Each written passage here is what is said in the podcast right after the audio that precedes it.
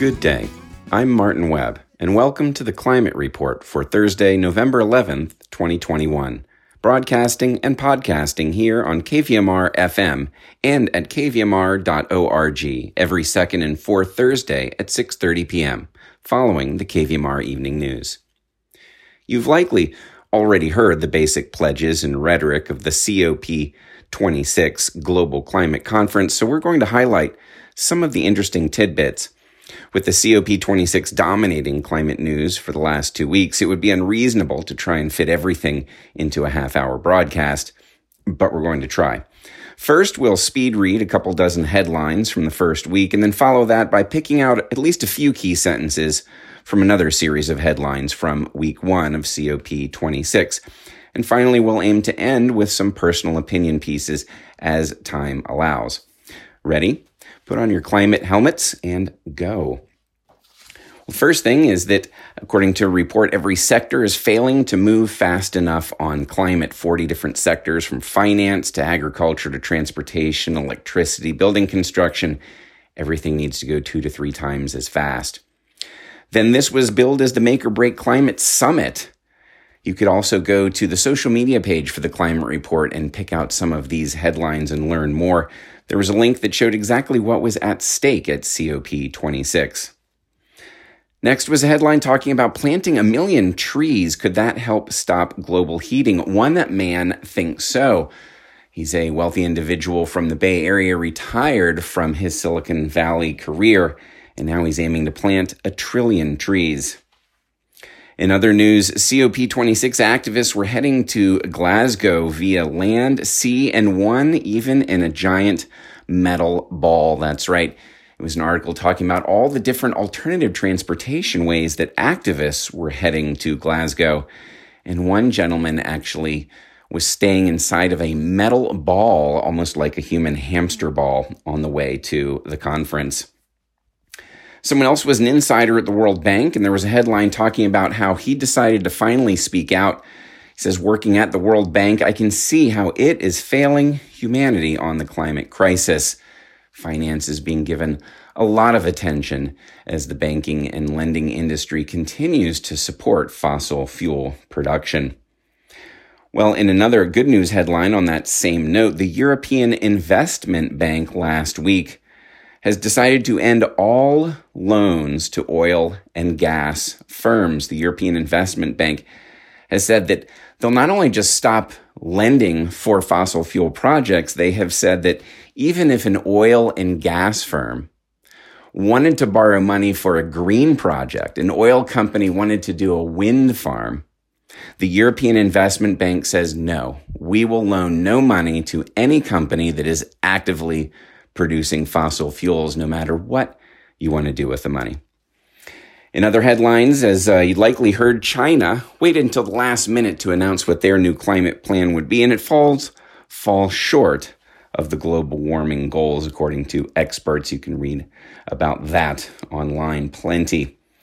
Well, then there was also a lot of talk. Uh, there was a headline on C O P twenty-six about what would success from the conference look like for a country that is vanishing underwater. One of the great guerrilla marketing tactics of the conference was a Pacific Island nation um, said that they were videotaping um, their speaker from what it would look like in the future. He was standing knee deep, wearing a business suit at a podium, standing knee deep in water to address the climate conference, showing what it would be like.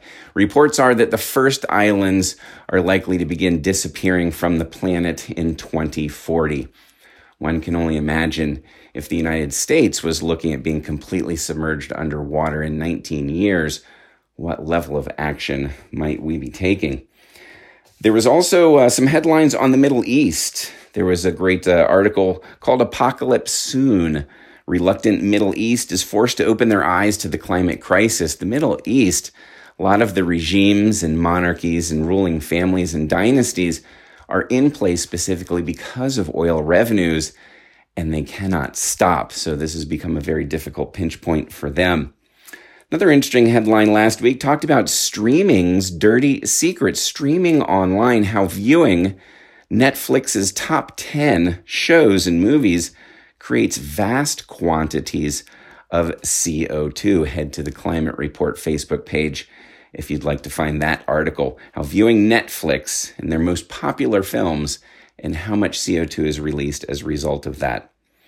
There is another great interesting article. Headline says, bee colonies have collapsed across the U S, but one company has developed a high-tech solution. It was an interesting article how they use G P S and all sorts of sensors and digital data to monitor a hive and predict what might be happening so that people could stay ahead of any health issues. And they're having quite a lot of success. Then speaking of uh, disappointing national contributions, Australia was lambasted quite a bit in the headlines because I'm not sure if you have heard, but Australia is very, very far behind in the climate crisis. They are very dependent on coal, and their government is um, not really interested in staying ahead of the pack when it comes to climate promises.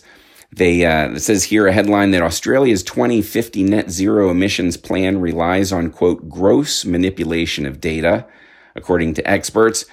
Another headline says Australia has trashed the Paris Agreement and exposed itself as the worst kind of climate hypocrite. Poor Australia, most of the headlines were quite negative throughout the C O P twenty-six. Also getting a lot of headline time was capitalism and the approach that capitalism is taking to the climate crisis. One headline says capitalism is killing the planet. It's time to stop buying into our own destruction. And uh, it also talks about, there are a lot of headlines talking about, we'll dip into this a little bit later, about how the C O P twenty-six was unfortunately perhaps the whitest and most privileged COP conference of parties ever, according to various activists and participants. The Afghanistan de- delegation, uh, who were Afghans that had fled when the Taliban came into power and are living in hiding, they applied to be part of the C O P twenty-six in order to make sure that Afghanistan still remained part of the world conversation on climate change, even in the midst of turmoil. And the headline says that the Afghans had their C O P twenty-six delegate applications rejected just days before the event with no explanation why. Well, from the activist perspective, a lot of the headlines were talking about the energizing that they felt as a movement. It's the protests which are giving me hope was one headline as activists descended on Glasgow. We'll talk a little bit later about people who actually walked to the event. There's another great headline from Professor Peter Stott. He's saying denialists of the climate crisis question the cost of climate action, but doing nothing costs far more. And that was also a common theme throughout the C O P twenty-six, that if we do nothing and complain that it's expensive to do something, it's actually going to be more expensive to not do anything. This is scientific and economic research's conclusion.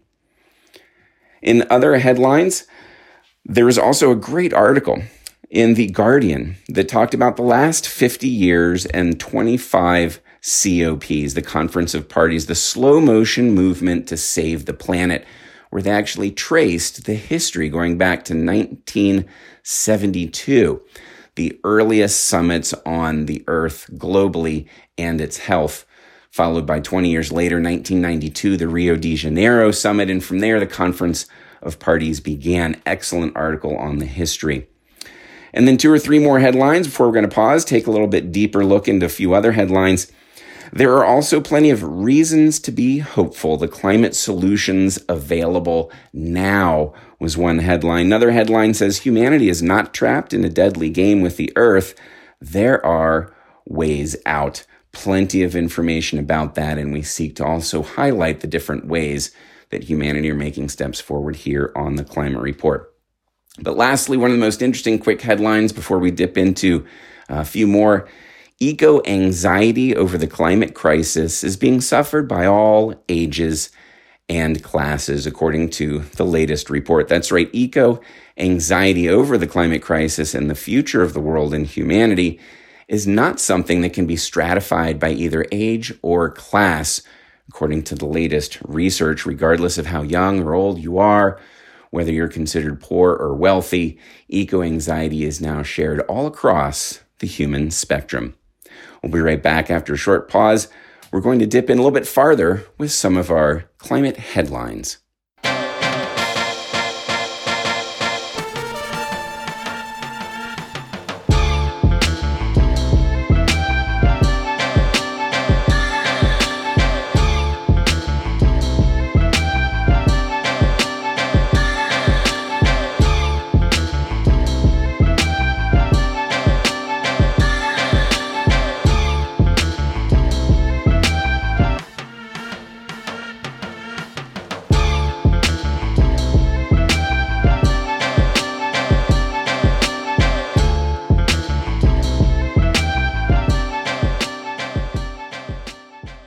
Listening to The Climate Report on K V M R F M, and now it's time to take a little bit deeper look into some headlines.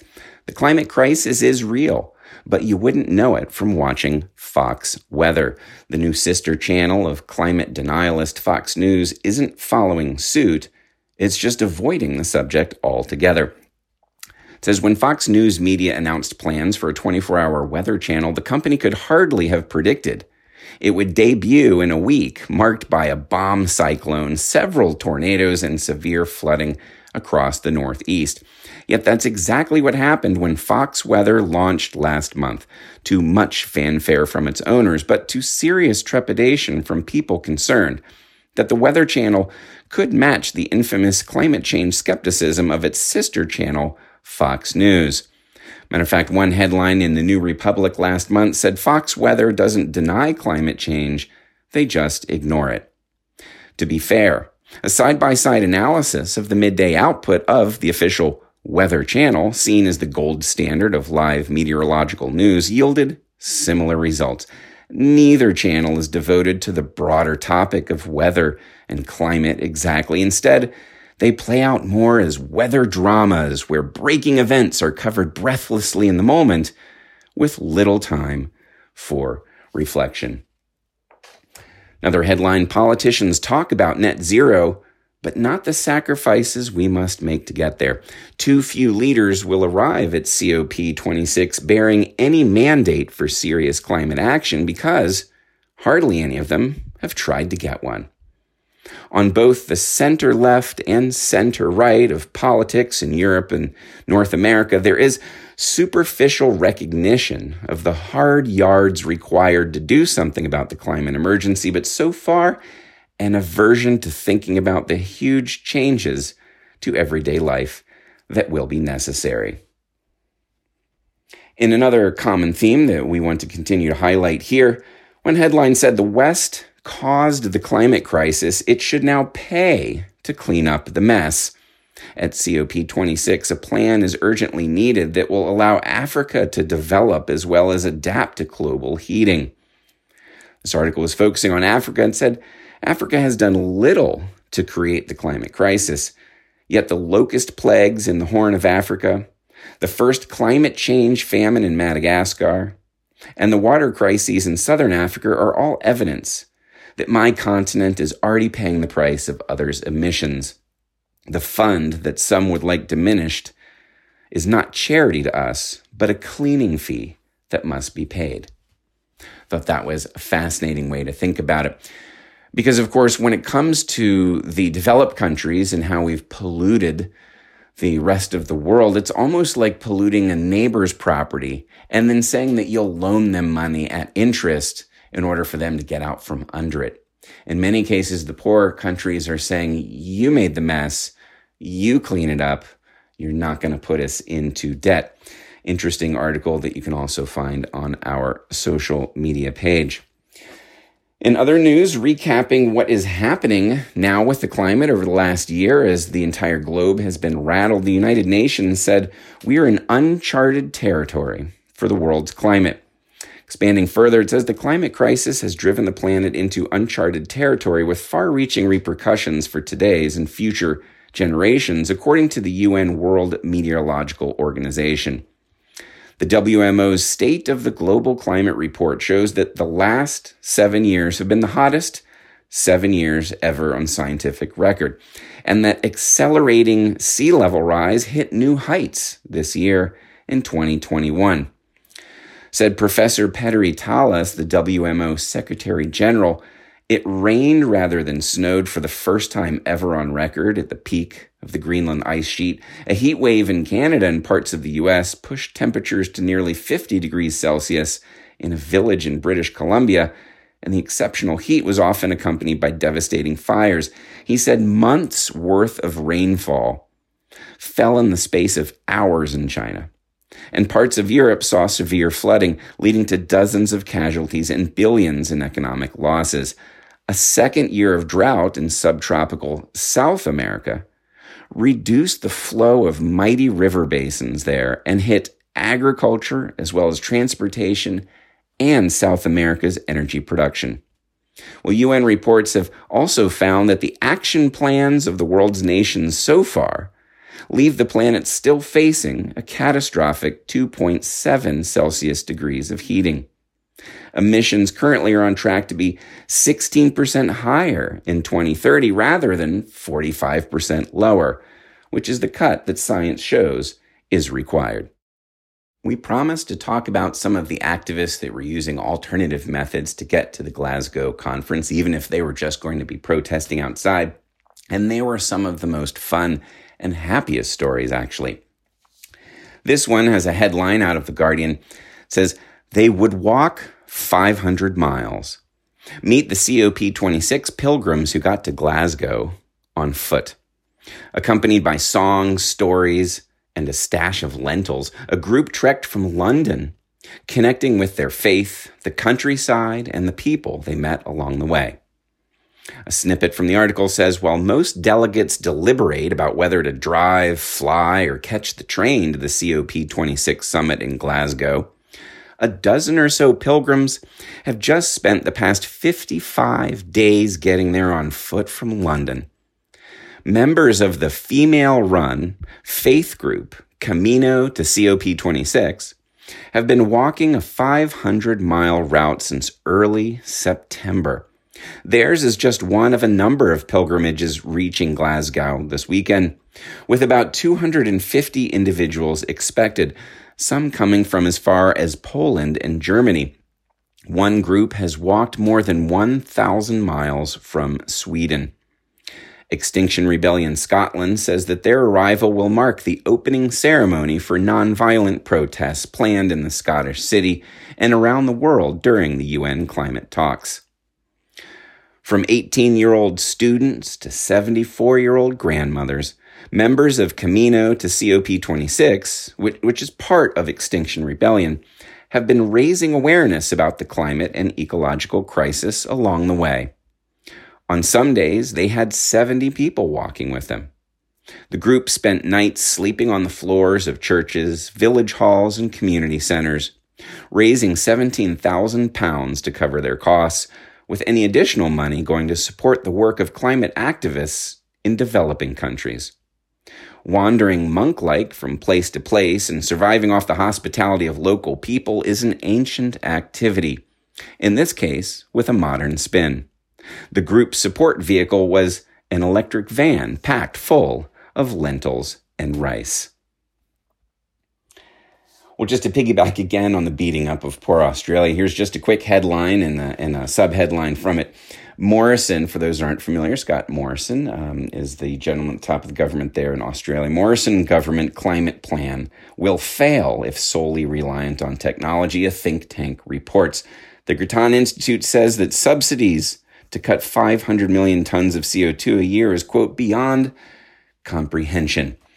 And just know that that's also a common theme of analysis of a lot of developed countries' plans for the climate is it's heavily reliant on technology that either doesn't exist or has its own issues along the way.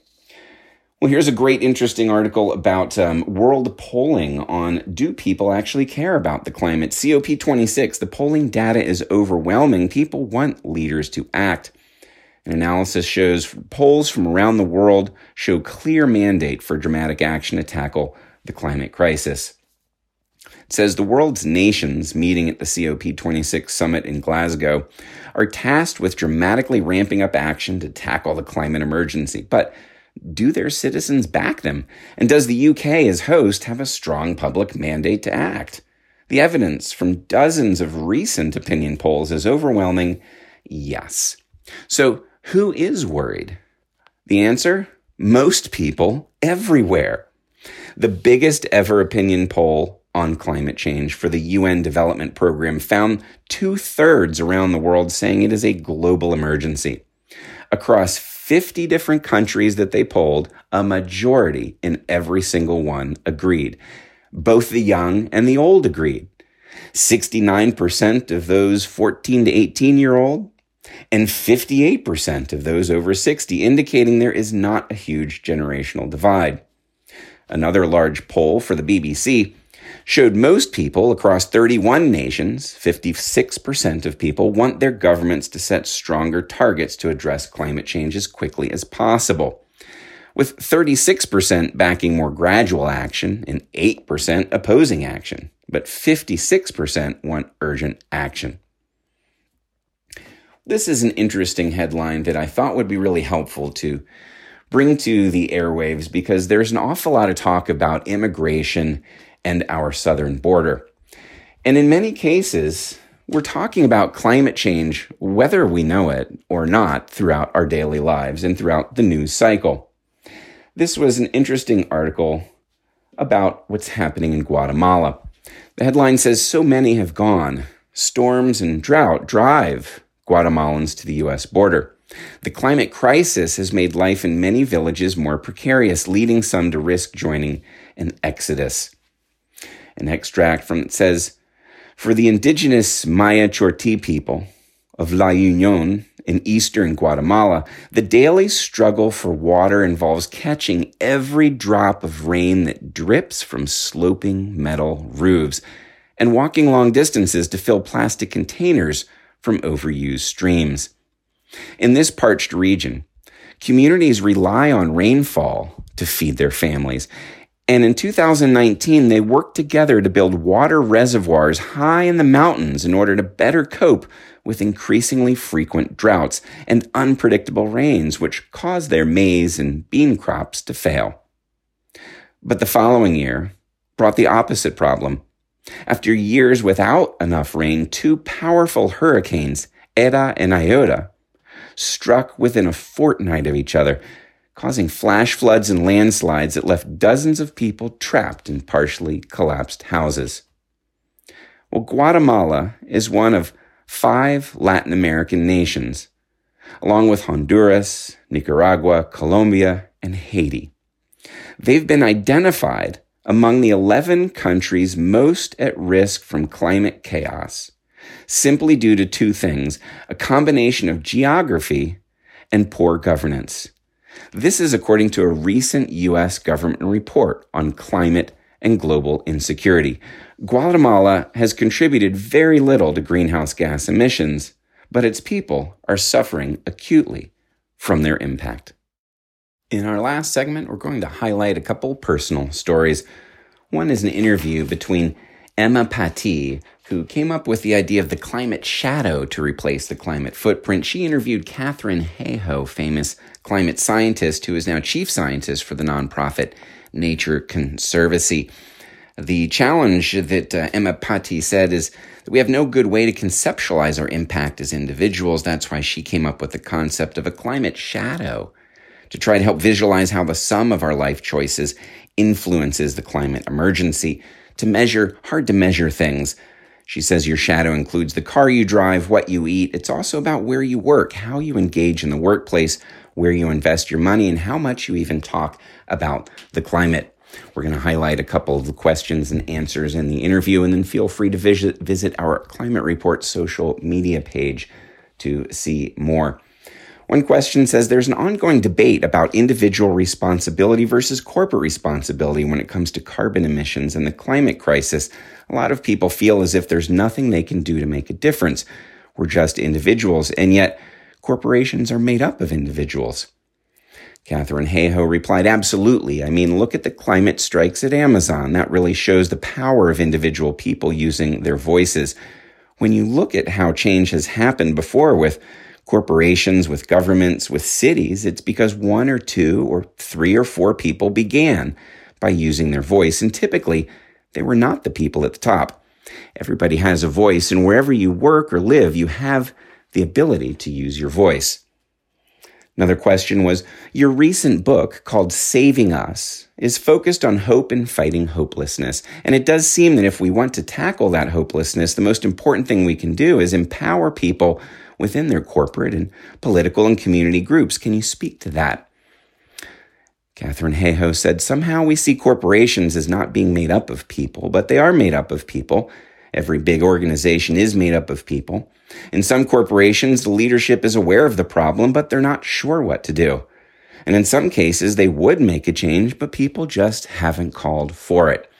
We often have the image of corporations being completely immovable, but they're made up of people who want to do the right thing. Even in the fossil fuel industry, there are people at those corporations who want to do the right thing. To close today's Climate Report, throughout the twenty twenty-one C O P twenty-six Climate Change Conference, The Guardian was publishing the stories of individuals around the world whose lives have been affected by the climate breakdown. It was a series of short pieces called Living on the Front Line of Global Heating, and anyone around the world could submit something and have it published. And Amy Ferrier from Nevada City had hers published. And I'd like to read a little bit of it and see if it resonates with you if you're a local listener. She says, here in the Sierra Nevada foothills in California, our community is quickly becoming far more firewise out of necessity. The changes that our home and lifestyle have undergone are numerous, from the serious and scary to the small habits that are starting to feel routine. Homeowners insurance is becoming extremely hard to have and keep, for example, and the prices are skyrocketing. Our emergency go bag now remains packed year-round, and when wind events are especially severe or we're under a red flag warning, we take the extra step of leaving our boots, headlamps, and coats right next to the door in case we have to evacuate quickly overnight. We seldom leave town anymore during the months of August, September, and October. We prefer being at home to run irrigation, defend the house, and help our friends when fires strike, and the anxiety of leaving can outweigh the pleasure of vacationing. We also try to never let the gas tanks fall below fifty percent full during fire season. I recently heard a neighbor say half a tank is an empty tank. And a lot of us who witnessed the harrowing bottlenecks of traffic and other large California fires learned how critical it is to leave early and have plenty of fuel in the tank. We have a homemade list on our fridge with three columns: no time, ten minutes, and thirty minutes. Whenever we have time to evacuate, we run and grab the list. It's infinitely helpful to refer to in stressful moments. Each column has a list of what must be done to safely leave the house, including shutting off the propane tank, turning on all yard irrigation, checking on elderly neighbors, and moving any cars out of the driveway so that fire engines can pull through. My husband and I feel grateful that all we have really lost so far are unpaid days of canceled work, as well as weeks shut into our house when the air quality index was at hazardous levels in the high hundreds. There is also the heavy grief that many of us in affected regions feel when special and sacred places burn, friends and strangers are displaced, animals perish, and the sun is an eerie blood red in the sky. It's jarring and sad watching precious things being lost in real time. The upshots, though, are true testaments to our community. Neighbors checking on neighbors, friends rushing to help evacuate livestock or chainsaw and rake and pack trucks, strangers opening up their homes and guest bedrooms, and people showing up to help without ever being asked. It's Amy Ferrier of Nevada City. You can find that link on our social media page. That's all for today's Climate Report, broadcasting and podcasting here on K V M R F M and at K V M R dot org every second and fourth Thursday at six thirty p.m. I'm Martin Webb. For more news and views in between broadcasts, there is also the Climate Report social media Facebook page with daily news updates. And for questions or comments, feel free to email climatereport at K V M R dot org.